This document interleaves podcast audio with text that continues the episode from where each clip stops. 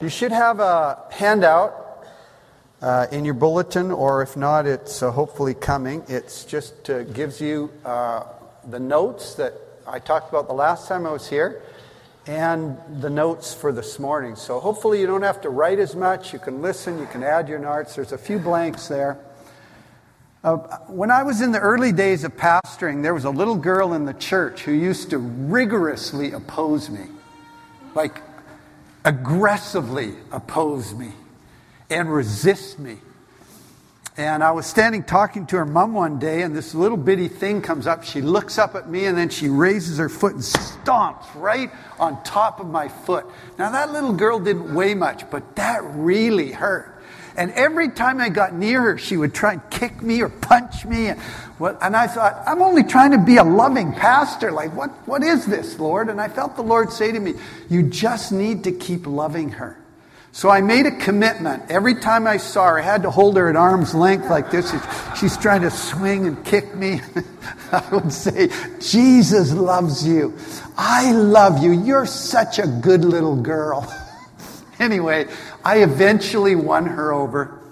Uh, it's nobody in the church anymore. She's left, gone away. She's, uh, she's walking with the Lord. Lovely gal. But it was, a, uh, it was a painful and bruising experience as that little girl resisted me. And you know that we can do that to the Holy Spirit? We can resist the Holy Spirit. Last time I was here, we talked about the Holy Spirit as the divine lover. And it was from James chapter 4 and verse 5. And I want to just take a few minutes and review that, and then we're going to go on to a new topic this morning. The Holy Spirit as a divine lover. And James chapter 4, verse 5 says, from the King James Version, the Spirit who dwells in us yearns jealously. And the first thing that tells us is the Holy Spirit is a person. He's not an it, a force. He's not an experience. He is a person, the third person of the Trinity. And that person thinks, he has a mind, Romans 8 says. He feels, Ephesians 4 tells us. He has a will, 1 Corinthians 12 says, and he is jealous for every single one of us. The Holy Spirit is a divine lover who passionately longs for, he jealously yearns for us to love you and to love through you with a holy jealousy. He can never have enough of you. Is there anybody in your life you know like that? Well, multiply that an infinite amount of times, and that's how God feels towards you. The Holy Spirit wants to possess you, fill you, use you. The Bible tells us He wants to express Himself through your life, through your actions and attitudes. He wants to partner with each one of us, not 50 50, 90 10 at least. All He needs is our yes. And the Holy Spirit wants to empower each one of us to become like Jesus and to enable us to accomplish Jesus' mission. In fact, Jesus in John 14, verse 12 to 16, he says, Truly, truly, I say to you, whoever believes in me will also do the works that I do, and greater works than these will he do, because I'm going to the Father. And I will ask the Father who will send you the Holy Spirit. This precious partner enables us, empowers us to be like Jesus and to accomplish Jesus' mission. But Acts 7, verse 51, tells us that we can actually resist him, like that little girl, vigorously oppose him. In fact, that word means to refuse to submit, to refuse to surrender, to strive against God. And we do that when I was here four weeks ago three ways, I said. The first way is we can just ignore him. live life like he doesn't exist. We can refuse to submit or give up control, surrender control to him. And we can despise him when he seeks to train us and discipline us and to make us more like Jesus. So this morning we're going to look at the Holy Spirit not as the divine lover, but we're going to look at him as the divine helper. You might have remembered the movie The Help. DreamWorks production, 2011, starring Emma Stone and Octavia Spencer. By the way, I think it's a great movie, very funny, and has a very powerful message in it. It tells the story of an aspiring young writer in Mississippi during the civil rights movement in the 1960s who decides to write a book detailing the African American maid's point of view on the white families they worked for and the white children that they loved and raised. It exposes the horrible racist attitudes among many white people, but it also exposes the incredible love, courage, humor, and resilience of these colored women who were dismissively called the help. But long before DreamWorks came up with that. Jesus called the Holy Spirit the help. Four times. In John chapter, and they're there in your notes. First of all, in John chapter 14, verse 16, Jesus said, I'll ask the Father, and he will give you another helper to be with you forever, even the Spirit of truth, whom the world can't receive because it neither knows him or sees him. But you know him, for he dwells with you and will dwell in you. What a profound truth. Jesus said, I'm going to give you another helper. And the New Testament has two words for another. The first word means it's just a different alternative. I'll give you another gift. We'll have another vacation. The other meaning for another is that it's exactly the same, identical in every single way. And that's the word Jesus uses here. He said, I'm going to give you another helper who is just like me, identical in every single way. Whatever Jesus would say, that's exactly what the Holy Spirit would say. Whatever Jesus would do, that's identical to what Jesus would do. It's just exactly the same as if Jesus were right here in our midst. And that verse says not only is he with us, he's in us when we say yes to Jesus. Someone has said the Holy Spirit dwells in you as a permanent resident and the most reliable partner you will ever have in life. The second place Jesus says that talks about the helper is John 14, 26. He says, But the helper, the Holy Spirit, whom the Father will send in my name, he will teach you all things and bring to your remembrance all that I have said to you. The third place is in John 15, verse 26. When the helper comes, whom I will send to you from the Father, the Spirit of truth, who proceeds from the Father, he will bear witness about me. We never have to be fearful the Holy Spirit is going to somehow take us in another direction. He's identical to Jesus. In fact, the Bible says he's the Spirit of Jesus, and he's the Spirit of the Father. And then the last place is in John 16, verse 7. Nevertheless, I tell you the truth, it's to your advantage I go away, for if I do not go away, the Helper will not come to you. But if I go, I'll send him to you, and when he comes, he will convict the world concerning sin, righteousness, and judgment. You know what? It cracks me up sometimes when people say, Oh, I wish I could be back in Jesus' day. Oh, I wish I could be back in Galilee. I wish I could have been one of those disciples or, or even one of those followers that, that I could actually touch Jesus and I could hear Jesus' word. We have something way better. Jesus said, No, no, it's to your advantage. I'm going, but I'm sending my Spirit, who will be with you all the time, everywhere, any place on the planet, for everyone to touch and to engage with. Well, this word helper is a very interesting word. It's the Greek word parakletos, and it's made up of two parts. The first word is para, meaning near or alongside. In fact, it means very near. And then kletos, which means to beckon or call to a specific purpose or intent. God the Father has called the Holy Spirit alongside, very, very near, to do a specific work, to be our helper, the English Standard Version says. The New Living Testament says to be our advocate, same word. The King James Version says to be our comforter, same word. And the NIV says to be our counselor, same word.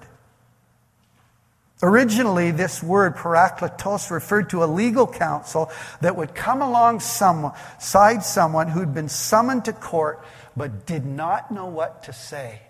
And he would be an advocate, a counselor. He would give them the words to say. He would actually intervene on their behalf. It also described a hired friend that a marathon runner would employ to jog alongside him at the most difficult and trying parts of the race, to shout out encouragement and to keep him going, to give him strength. But the Holy Spirit does so much more than that.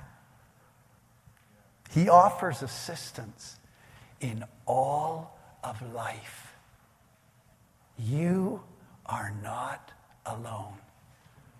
And if you're sitting here this morning and you've never actually surrendered your life to Jesus, you can do that today. You wouldn't be here if the Holy Spirit hadn't already been working on your life. Maybe you've grown up in the church. Maybe your family goes to church and, and you just go along with your family, but you've never actually engaged. You've never actually encountered Jesus for yourself. That can happen this morning. The Holy Spirit is on you, around you, and He's bringing conviction, but it's far different than when the Holy Spirit comes to live inside of you. Everything, everything changes. Well, how does the Holy Spirit help us?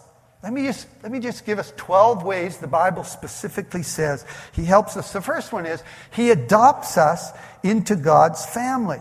Romans 8:15 says this, "You've not been given the spirit of slavery by which you fear, but the spirit of adoption, by which you cry, Abba, Father."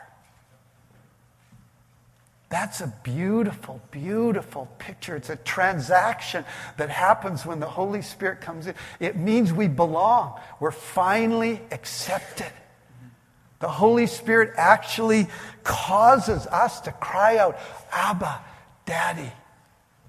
Many of you know we have our first grandchild. His name is Jack. He's two. And the first time, it was this year, the first time he called me Papa. Oh, my heart melted. He came, he said, Papa. Oh, I just wanted to eat him up. It's just, I thought, oh, to hear that sound, that's just a fraction of how God the Father feels when you say, Papa, Abba, Daddy. That's what the Holy Spirit does. He gives us this revelation. He does this transaction in us where where we go from being slave. I remember years ago, many, many, many years ago, when I was growing up and I was a teenager, I believed in God, but I was afraid of God. I thought, boy, if you don't do everything right, God's going to get you. And I lived in this fear, but at 19, when I said yes to Jesus and His precious Holy Spirit came into me, oh, I had a different response. I was adopted. I cried, Abba, Father. I came into this wonderful relationship of belonging and acceptance with Him.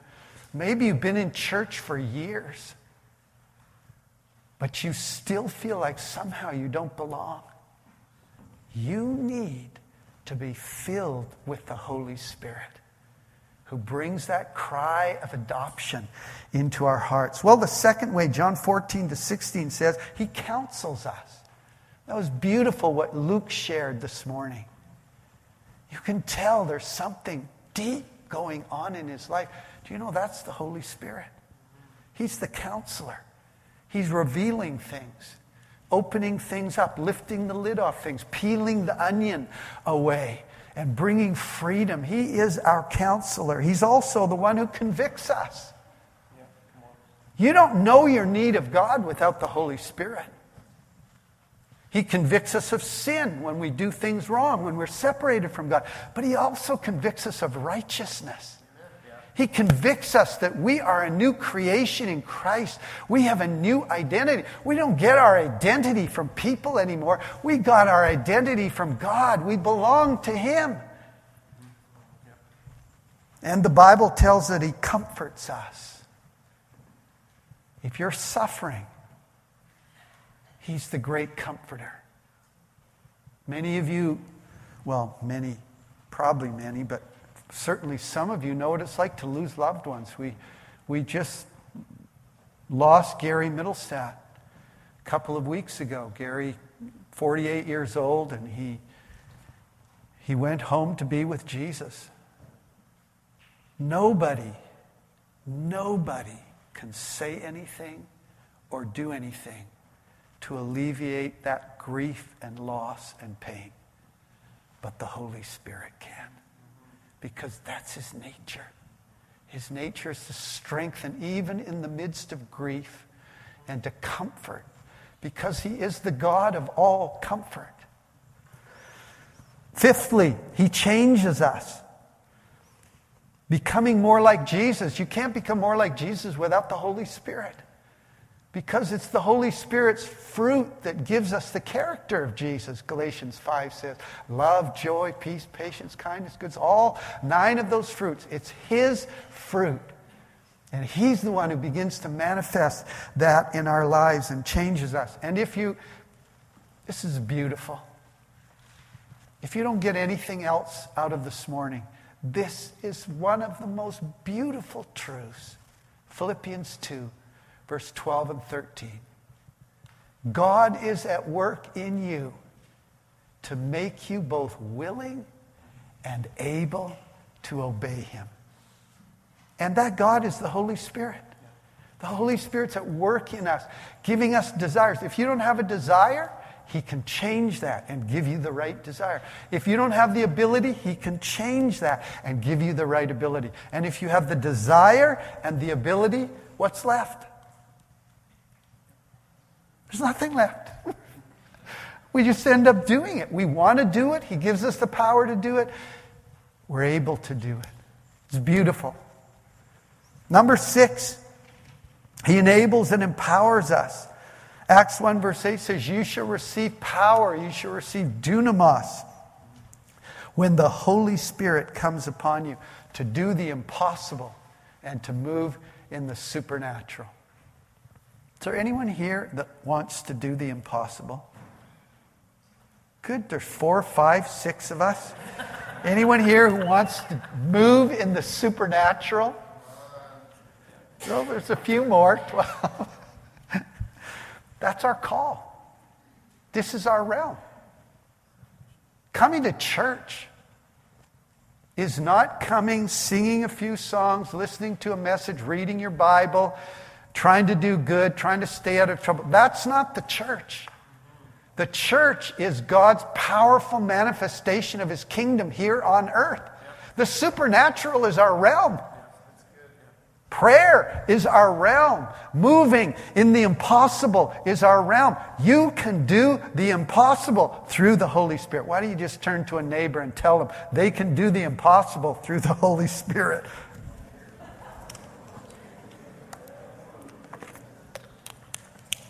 I know some of you didn't believe that.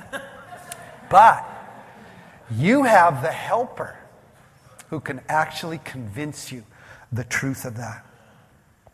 Number seven, he encourages us. John 14 to 16 tells us that right in his very name and nature is encouragement. If you're discouraged,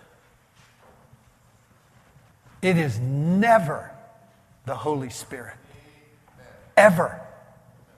Discouragement is not from the Holy Spirit. He doesn't know how to discourage. That's not who he is. His very nature is to encourage, to lift, always, every time. Number eight, he guides us and leads us. Romans 16 and Romans 8 says, or John 16 and Romans 8 says, you don't know where to go in life, you don't know what to do, you never have to be lost in life for direction or anything else. He's our guide, He's our leader. Romans 8 26 says, He prays for us with groanings too deep for words. Not only does He pray for our help, He helps us to pray. If you don't know how to pray, or you're not very good at praying, or you're not very disciplined at praying, you have a helper, the Holy Spirit, who will gladly help you in that. Number 10, he reveals to us. Ephesians 1 says he's a spirit of wisdom and revelation in the knowledge of God. Number 11, he reminds us, my absolute favorite, John 14, 26. The Father will send you the helper who will teach you and bring to your remembrance all things. Anybody a little forgetful here? It's all the old people.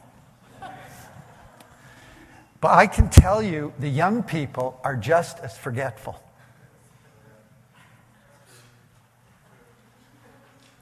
But we have a helper who reminds us not only of Jesus' words, he reminds us of everything in life. I can't tell you how many times a week the Holy Spirit reminds me of things I would totally have forgotten. And every time now it happens, I say, Oh, you are such a good friend. I'm so grateful. I would have totally forgotten that. Thank you for that. And he teaches us, the Bible says. He renews our thinking. He uses the Word of God, He reveals things to us. And He enables us not just to understand the Word of God, he actually speaks to us apart from the Word of God. We can hear God through the Holy Spirit. And that's what the Hearing God course is all about.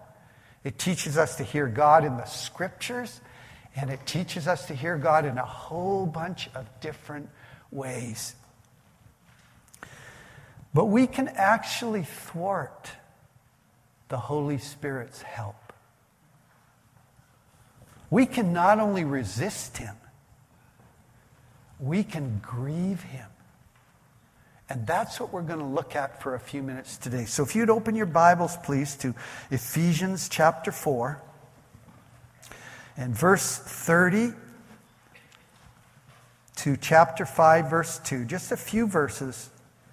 The Apostle Paul begins by saying this Do not grieve the Holy Spirit of God, by whom you were sealed for the day of redemption. Let all bitterness, wrath, anger, clamor, and slander be put away from you, along with all malice.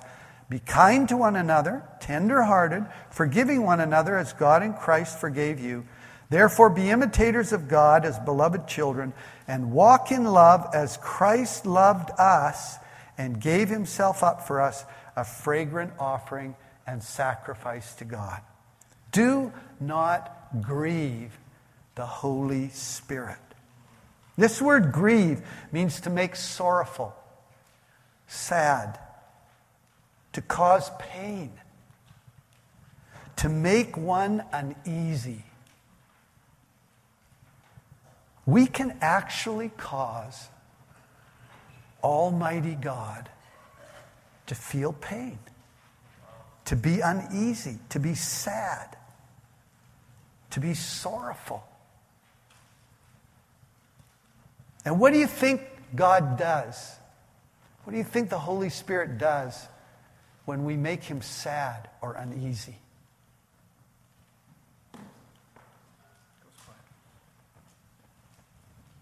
He, he goes quiet, he withdraws. And if we keep on grieving him, he goes so quiet. Our awareness of him actually gets hard as a rock. Jesus said when he was baptized, at his baptism, the Holy Spirit came on him in the form of a dove.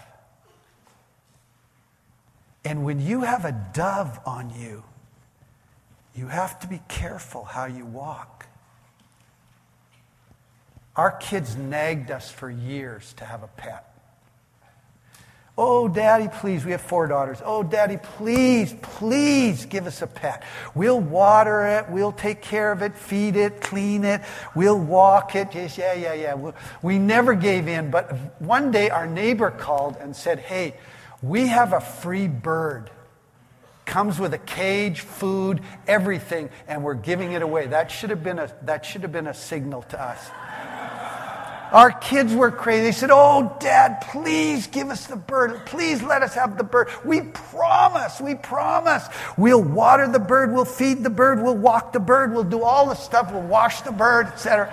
So I said, oh, On one condition, the bird has to be a male. There's five females in this family. I'm outnumbered. The bird has to be a male. The bird was a male. So we inherited this cockatiel named Thaddeus, friend of God, very ill named. And Thaddeus, because he lived in a cage all the time, he was so weak he could only fly around the kitchen one orbit and he lost altitude the whole way around until he landed on the floor. And then you'd have to pick him up, put him back in his cage. But if you were sitting at the table, minding your own business, eating a bowl of cereal, or reading, and Thaddeus got out, immediately he would go for you. Boom! And he would land on your head.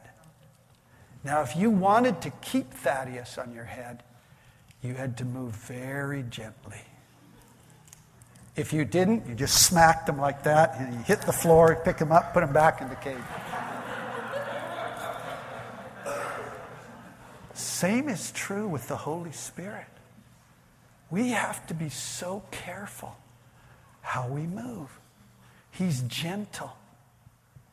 He's soft. He's sensitive, but he's so powerful. And Ephesians tells us some ways that we can actually grieve him. The first way we can grieve him is through our speech. Verse 25 says, Put away falsehood, speaking truth to one another for we are members one of another. Our speech is so important because He's in us, He's with us, He hears everything. And putting away falsehood means putting away basically lying. It can be as simple as a phony response on a Sunday. How are you doing today? Great, yeah, I'm fine. When you're not fine when you actually have had a very difficult week, but you're hiding it. But the scripture says, no, be truthful with one another because we belong. We're, we're a community together. Remember, when we're honest, you don't have to spill everything to people. You say, actually, you know what? I had a hard week. Oh, let me pray for you. Oh, that's a wonderful, that's a wonderful part of Jesus' community. But it can also be something as serious as lying. A number of years ago, I was uh, in our pastor's, one of our pastor's basement, and we were talking. He had a little pool table, and we were playing pool, and he got a phone call, and he disappeared out of the room, and I got bored while he was gone. So I started flicking the balls out of the leather pocket and catching them in the air, like this. And then I flicked it. I must have leaned over too far, flicked it too hard, and it hit my front tooth, and it split my front tooth right in half. I couldn't believe it. My tooth fell on the table. I thought I've maimed myself. What? I can't believe I just did that. What an idiot. Anyhow, I had a church meeting that night, and I thought, I can't go to the church meeting like Pirate Pete.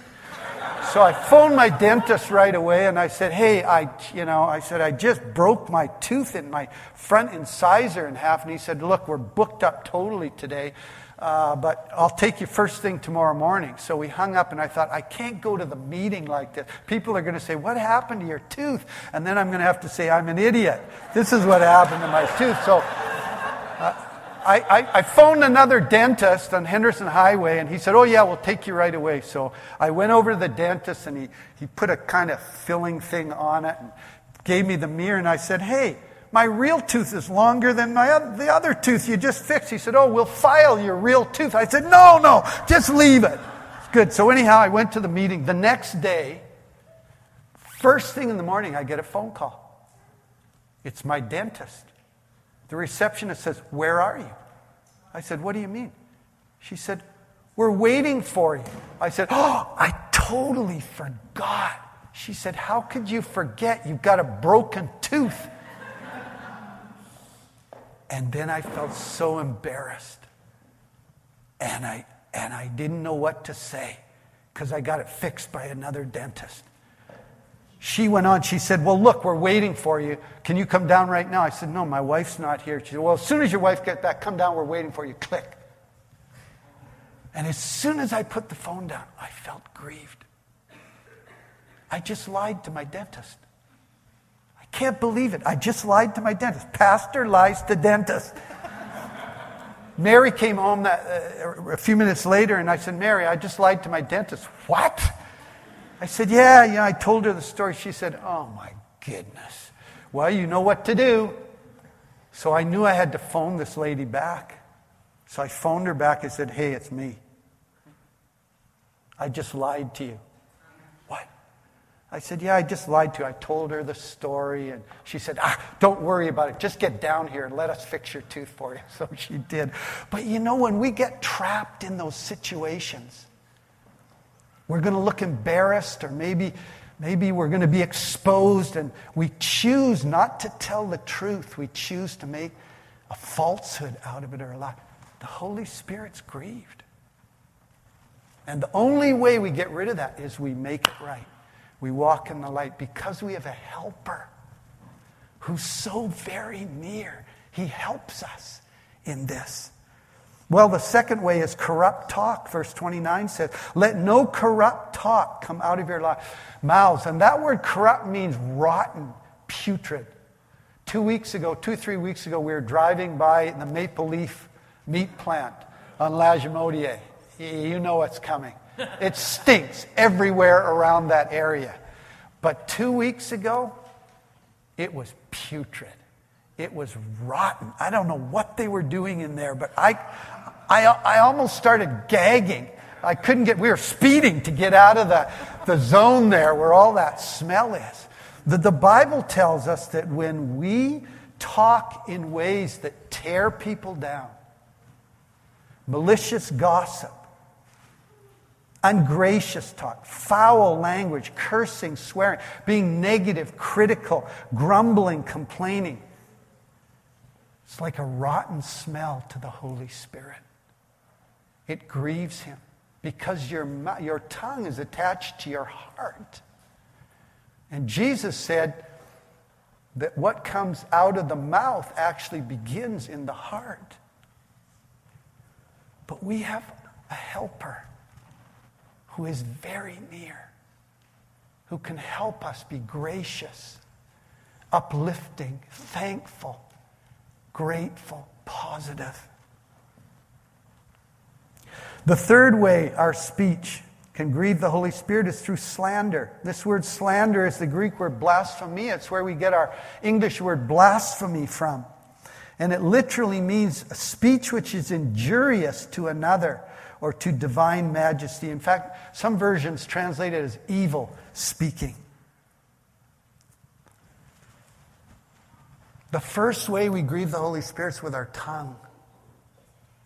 And James 3 tells us the tongue is a fire, a world of unrighteousness. It stains the body. No human being can tame the tongue. It's a restless evil full of deadly poison. But the Holy Spirit can tame the tongue. In fact, the day of Pentecost, The Holy Spirit manifested as what? Tongues of fire.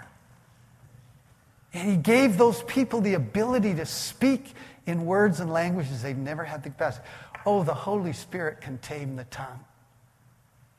Do you have a negative tongue?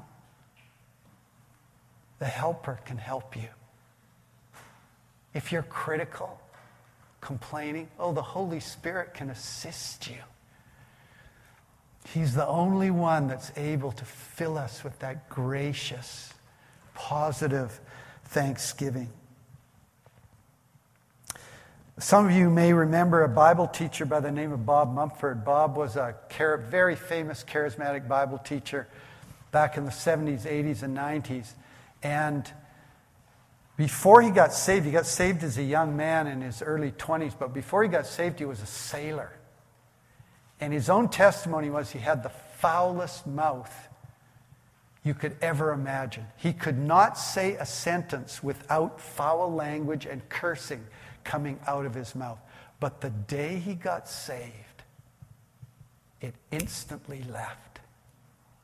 And he was amazed. He said it was a miracle because he had the Holy Spirit, the one who can tame the tongue. Okay, the second way we grieve the Holy Spirit is through our actions. Verse 28 says the first way is by stealing. Let the thief no longer steal This is beautiful. Let the thief no longer steal, but rather let him labor doing honest work with his own hands so that he may have something to share with anyone in need. This, this stealing is not breaking and entering, right? That, that's, that's probably not going to apply to many of us, if any of us in this room. But there's lots of other ways we steal. The opposite of stealing is being generous. If you're stingy, you're stealing. It's your advantage, your gain at someone else's cost. And one of the ways we can do this is at work. When I was work, uh, graduated from university, I worked at Nabob Foods. I was a Class C oiler and cleaner on night shift.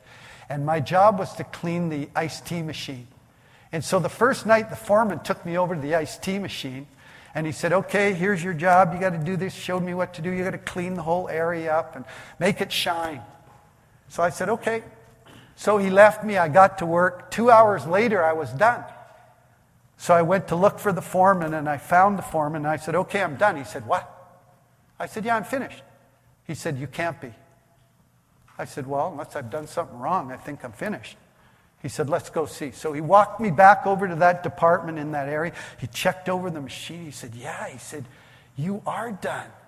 And you did a good job. That's amazing. It used to take the other guy the whole night, eight hours. I said, Well, I don't know how that could take anybody eight hours. Anyhow, at the coffee break time, these two other guys who were working there, they come and sit down beside me and they say, Hey, what are you doing? I said, What do you mean? They said, We heard you cleaned the iced tea machine in two hours. I said, Yeah. They said, You're not supposed to do that. It's supposed to take you the whole night. I said, I'd be totally bored doing that the whole night. That's not the way I work. But the whole shift worked that way. What were they doing? They were stealing from their employer. When you go on your phone, and you're doing social media and Instagram while you're at work, not on your break, while you're at work, or you're using the computer to do personal things, you're actually taking time from your employer. The second way we can do it is tipping. How many of you are going out to eat at a restaurant after? Oh, we have a we have a potluck. So you got the right Sunday for this. I don't like tipping. I thought, hey, I'm paying for the food. Why should I have to pay extra for you? But I've never been a waiter or a waitress, so I don't know what it's like. They usually get minimum wage, and the tips help to cover it. But I used to, I used to be a stingy tipper. But the Holy Spirit's convicted me and said, why would you do that? Why wouldn't you be generous? What a horrible testimony when Christians come into a restaurant and they bow and they say grace before the, the, the meal comes and then they give the person a $2 tip.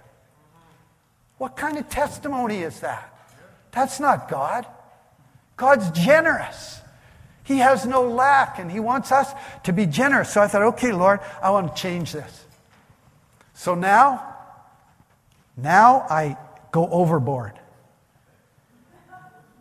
It hurt at first. but now I really enjoy it. And you know, it gives you a great opportunity to say to the waiter or the waitress, hey, can we pray anything for you? Oh, wow. And then we pray something for them if they have something to pray. And then we leave a big tip. Whoa, what does that say about Jesus? In fact, on Friday, we took our grandson out to Smitty's we had a nice breakfast together. I went to the waitress after to pay, and I said, Hey, what's your busiest day? She said, Oh, Sundays after church. I said, Really? No kidding. She said, Yeah, yeah, the church crowd, always busy. I said, Are they very good tippers? She said, I haven't worked Sundays for two years, but she said, When I used to work Sundays, they weren't very good tippers. They were known as stingy. I thought, we need to change that. And we have a Holy Spirit who can help us with it. You know, when you give an obedience to Him, you never lack. He always gives back. And the last one here is bitterness. Bitterness, anger, and malice. It's so easy to take offense, so easy to hold a grudge. I came home from work a number of years ago. I was exhausted. I laid on the couch and I had a whole bunch of phone calls to make. So I was making them and I was a little incoherent. And I was talking, and instead of saying a group of people, I ended up saying a poop of greeple. and I heard myself and I thought, did I just say that? I thought, I'm not even going to. Mary was in the kitchen at the sink and she backed out and she said, did you just say a poop of greeple? And then she laughed her head off. Well, it's stuck in our family. Group of people has become poop of greeple because wherever there's people, there's poop, right? right, pastors? It's just the way it works. Wherever you rub shoulders with people, it's inevitable at some point you will rub or be rubbed the wrong way. And when that happens, it's so easy to take offense. You rehearse it, you nurse it, you curse it, you talk to yourself about it, and then if you don't deal with the offense, it becomes a bitterness a grudge. If you don't deal with that, it becomes unforgiveness. And Jesus said in, par- in, his parable of the unforgiving servant in Matthew 18, if you don't forgive others, your heavenly Father will not forgive you. You're on your way to hell, Jesus said. That's how serious this is with God. And so when we take offense and we don't let go of things and we don't release people, oh, it grieves the Holy Spirit. Life with the Holy Spirit is always about repentance, Ephesians 4 tells us. It's always about turning away from our old nature and turning towards our new nature in Christ. Ephesians 4, verse 22 says, Put off your old self, your former manner of life, and be renewed in the spirit of the, of the mind, and put on the new self, created in the likeness of God in true holiness. We have a divine helper 24 hours a day, seven days a week, who is exactly like Jesus. He's not far away, He lives in you. He is your closest friend. And his whole existence is to assist to help, to enable. It couldn't be a better gift from God. You don't have to do life alone. You don't have to do marriage alone. You don't have to do anything alone. You have a helper. All you have to do is turn to Him. How many of you talk to yourselves? Okay, that's a bad habit. Stop it. Just stop it. People are going to think you're nutty. You don't have to talk to yourself. You have someone with you you can talk to. And by the way, he talks back. He will answer you. And so I want to declare this week Holy Spirit Awareness Week. September 29th or 30th to October 6th.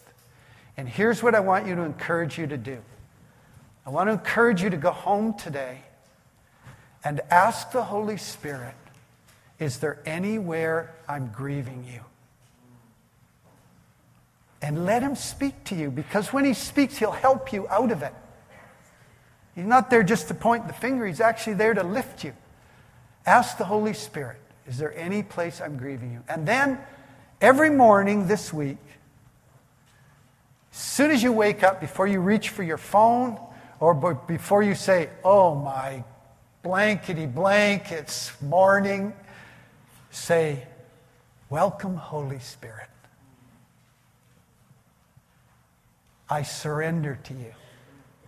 Take over my life. Take control of me. Fill me. Use me. And then throughout the day, engage with Him. Don't talk to yourself anymore. That's weird. Talk to Him. He'll answer. And listen. You can ask Him questions. Do some listening prayer.